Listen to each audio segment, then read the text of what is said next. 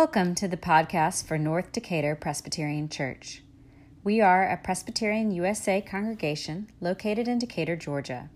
You can find out more information about the church, our service to the community, and our great education programs for children, youth, and adults at ndpc.org. And you can follow us on Facebook. If you're in the Atlanta area, we hope you'll come and join us in person. That's it. On to this week's scripture and sermon. In John's Gospel, there are three appearances that the risen Christ makes. And since Easter Sunday, we have been um, journeying through these stories. And the first one was in the garden with Mary Magdalene. The second one is in the upper room with the disciples and Thomas.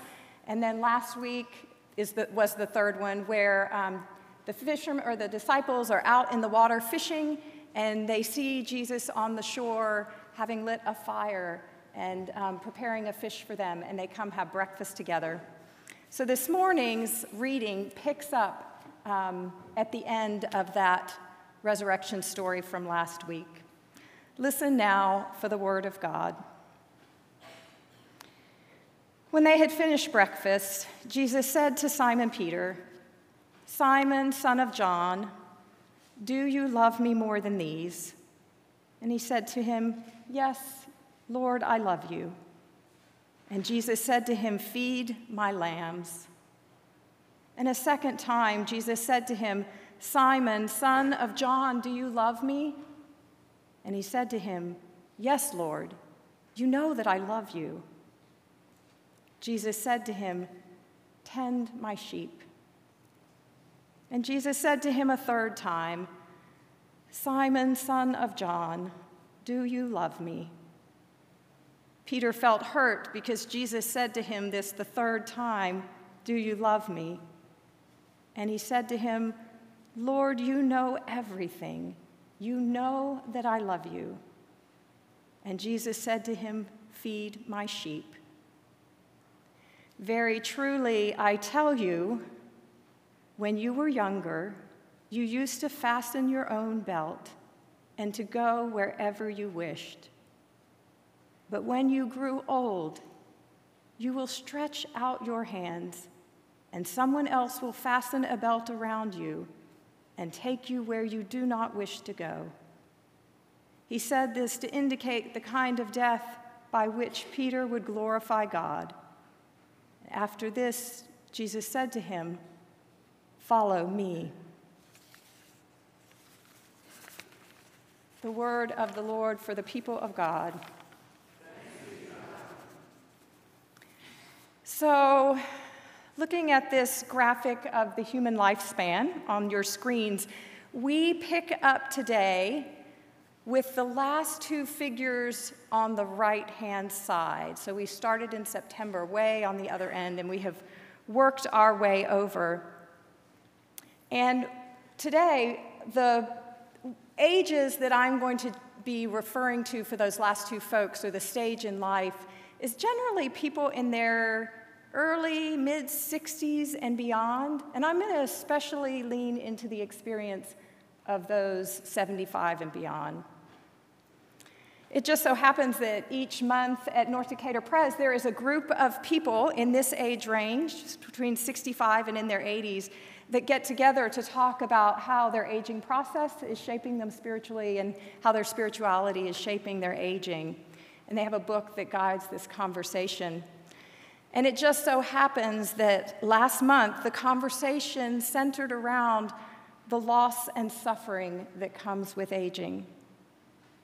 The member who was leading it um, read to us from a list of things that one of the authors made about her fears of aging. It was a list of 51 things she feared about aging. The, the list took a whole page of the book, front and back. And I have included in your bulletins on the back hand, on the back side, a few of those fears for you to take a look at. And we just invite you to reflect on them and see what comes up as you sit with them. Now, I put in bold the first and the last fears because The other fears I just pulled kind of randomly from wherever in the list, but these were actually her first and last fear loss of my ability to go where and when I want to go. And the last one she named, feeling God has forsaken me. That first one, loss of my ability to go where and when I want to go, I'm so struck of how similar it is to the image that Jesus uses to tell Peter um, about the death he will undergo. It strikes me because it seems like then and now it is a very evocative image. The reality is that if we live long enough, all of us, to some degree or another, we are going to become more dependent on others and our own ability to direct where and where we want to go and when is going to diminish. And in a culture that is founded on freedom of the individual, this, I think, magnifies our fear around this notion even more. I am going to do a slight parenthetical reference that I feel like is important.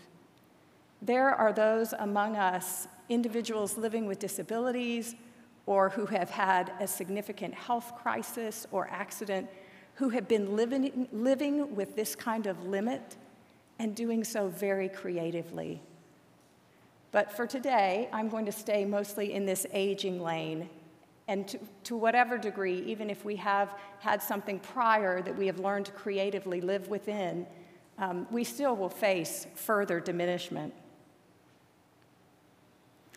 So, if you look at this image, I'm curious to hear what you would say the prime of life is, this um, span of the human life.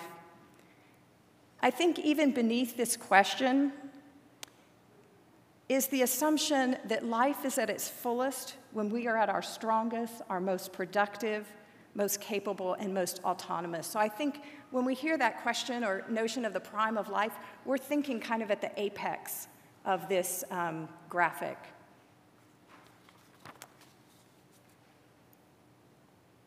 This slide points to some of the negative views that we have on aging that's fueled by our fears, our discomfort. This word cloud reflects impressions of older adults based on images in popular media. If you look to understand what older adulthood is about in popular media, these are the messages, messages you will get. And it's interesting, the authors of this study who came up with this said that we are so concerned about children and the messages they get in media, we need to be equally concerned about older adults and the messages that they are getting from media. So, between these negative attitudes and our inherent kind of primal fear around limits, we distance ourselves from aging, and we have created whole industries that are designed to mitigate or mask um, or combat aging. And all of this is about distancing ourselves from the aging process. And I feel like there is a cost to this distancing, and we pay for it with our souls. There's a delightful YouTube millennial out right now by AARP, the American Association of Retired Persons, they have launched a campaign called Disrupt Aging, in which they're trying to change the conversation around aging and, and point out our ageism. And in this video, millennials, these are folks in their mid 20s to mid 30s or so, a little bit on either side of that, they're asked to define what old is. And most of them respond by saying, well, when you're in your late 40s or 50s, you're getting old. And then in a twist, the millennials, each one is introduced to an adult who is least 55 and the oldest is 75. And they're asked to teach each other something new. And the young adults are astounded at what they learn from these old people and that these old people can do what they're teaching them. So they're all doing kickboxing and the tango and other dance moves.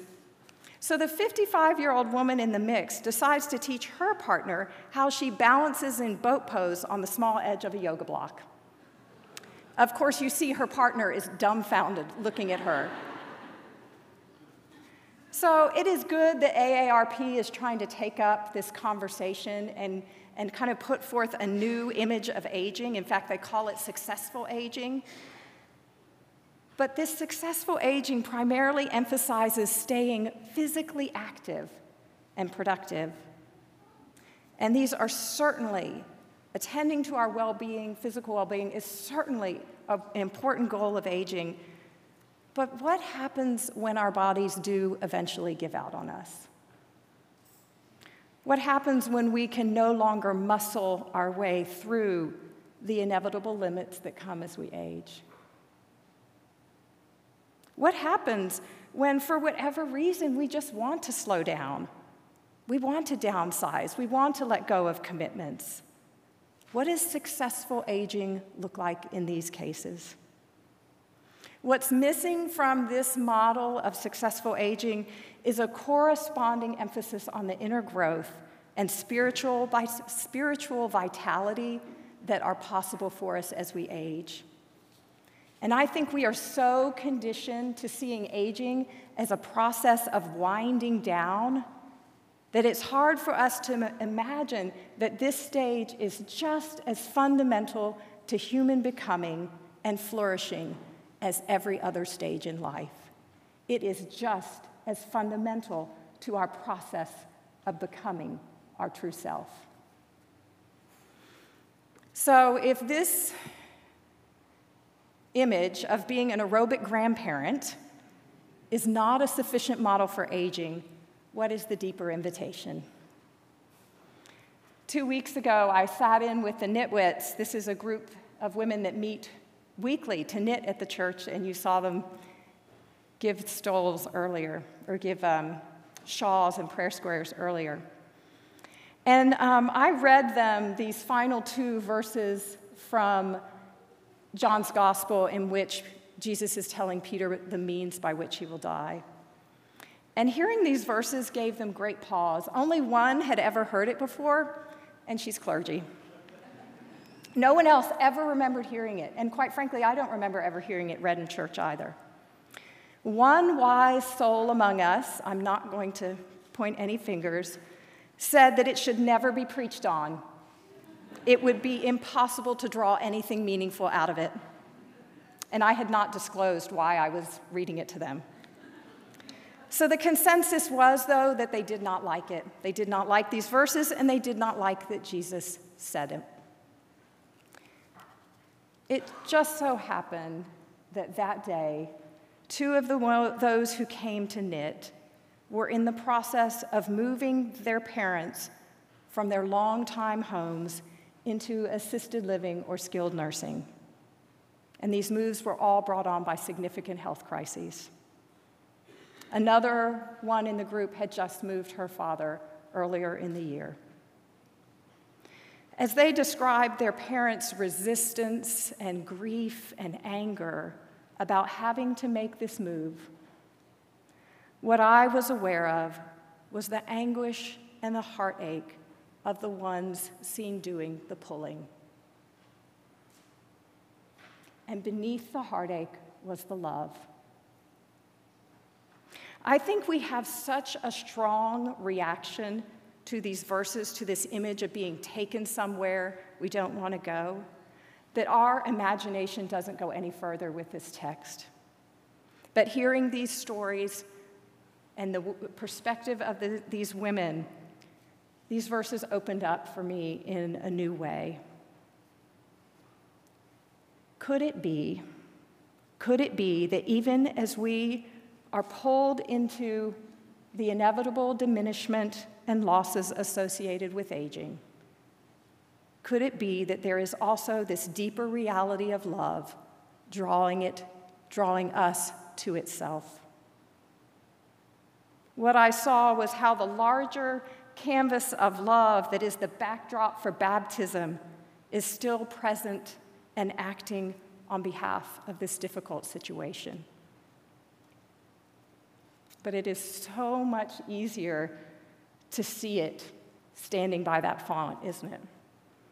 It's easier to see this larger canvas of love when we have new graduates and new calls to pursue, the future seems wide open and full of possibility and expanding.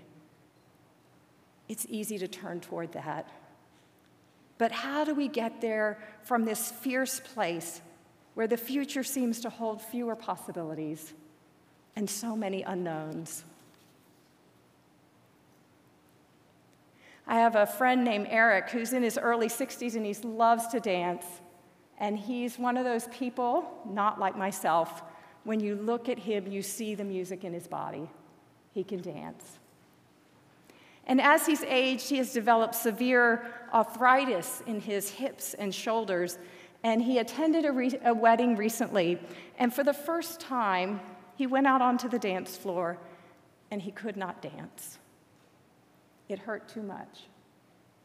In the past, he'd been able to muscle through the discomfort and still enjoy himself. But not this time. As he told me that as he left the dance floor, his heart sank. And he went and found a seat by the side to sit in. And as he pulled back from the dancing and watched the room, though, he found that his appreciation of the moment shifted. Instead of his delight coming directly to him through the dancing, his delight started to come from witnessing the delight of the whole. He was still sitting, and yet he was deeply engaged in a way he hadn't been before. In fact, he told me that whereas his body once held the dance floor, now his spirit was holding the room. He felt connected to everyone and everything. And even though he missed dancing, he was given the gift of participating in a larger dance, a dance larger than he ever imagined. And his spirit soared. I asked him how this happened. And he told me that when he left the dance floor and sat down, he tried to be open to the new seat he found himself in, even though it's one he didn't want to go to. And as he told me this, I found that this was such an open hearted gesture. Rather than leaving the wedding, rather than bracing himself with anger or just shutting down, he stayed close and sat with his loss.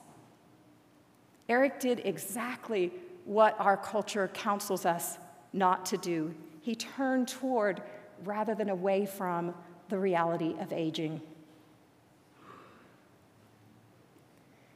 The cup of aging is not going to pass any of us. Even still, even still, this given reality we so often turn away or brace ourselves or even get into a game of tug of war rather than having a conscious and open hearted relationship with it. When Eric took that seat and turned toward the cup, a fish was waiting for him.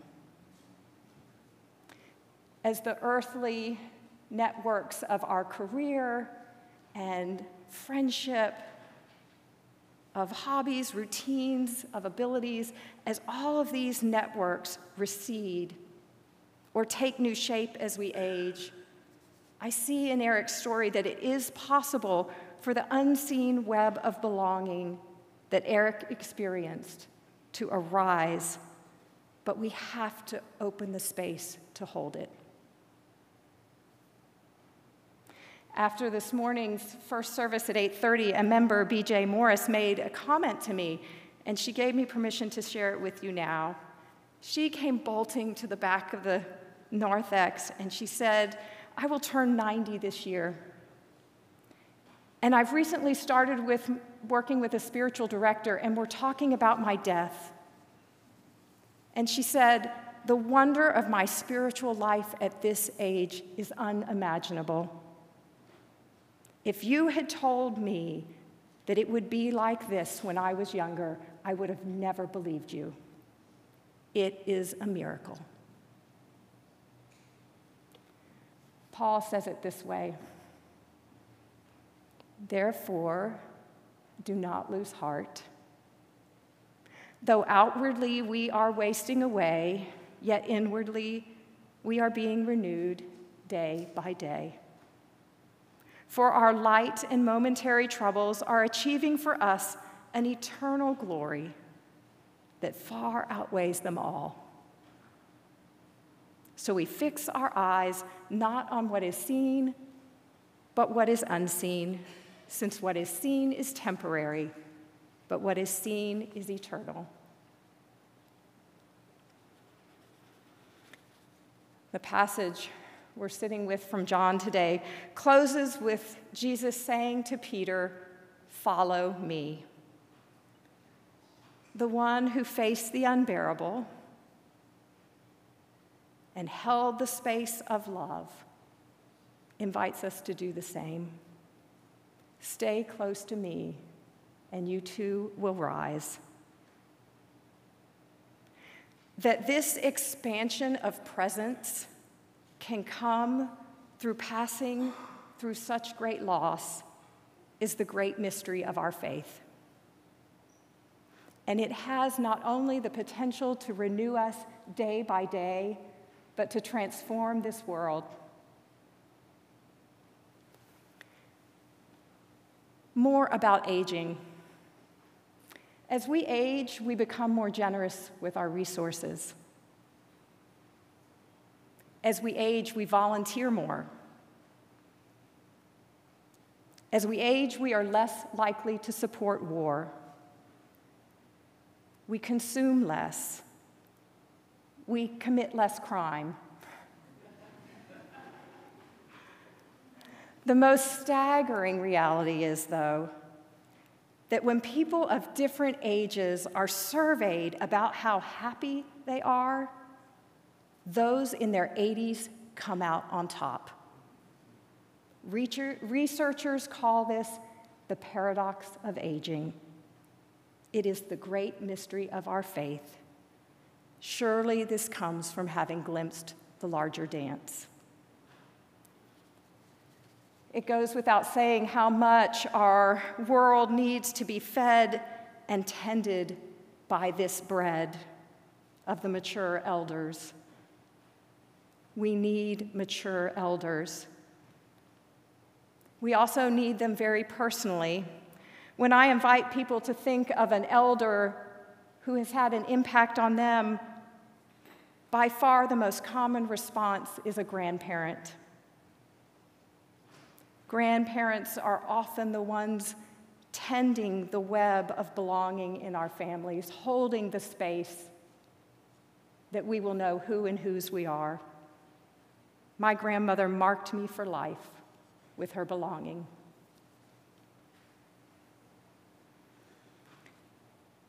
I am speaking to elders right now, and and there are elders right next to you in the pews. And there are also those who are not here, but from the confines of their own homes. There are elders who have the eyes to see the dance. And the news gets even better. While our elders are particularly gifted with the eyes to see so clearly this great truth of our baptism, this expanded vision is available to us at any stage of life. Whenever we are able to turn toward the unbearable with an open and merciful heart, as Jesus did, the alchemy of resurrection goes online. A fish is waiting, and we are home.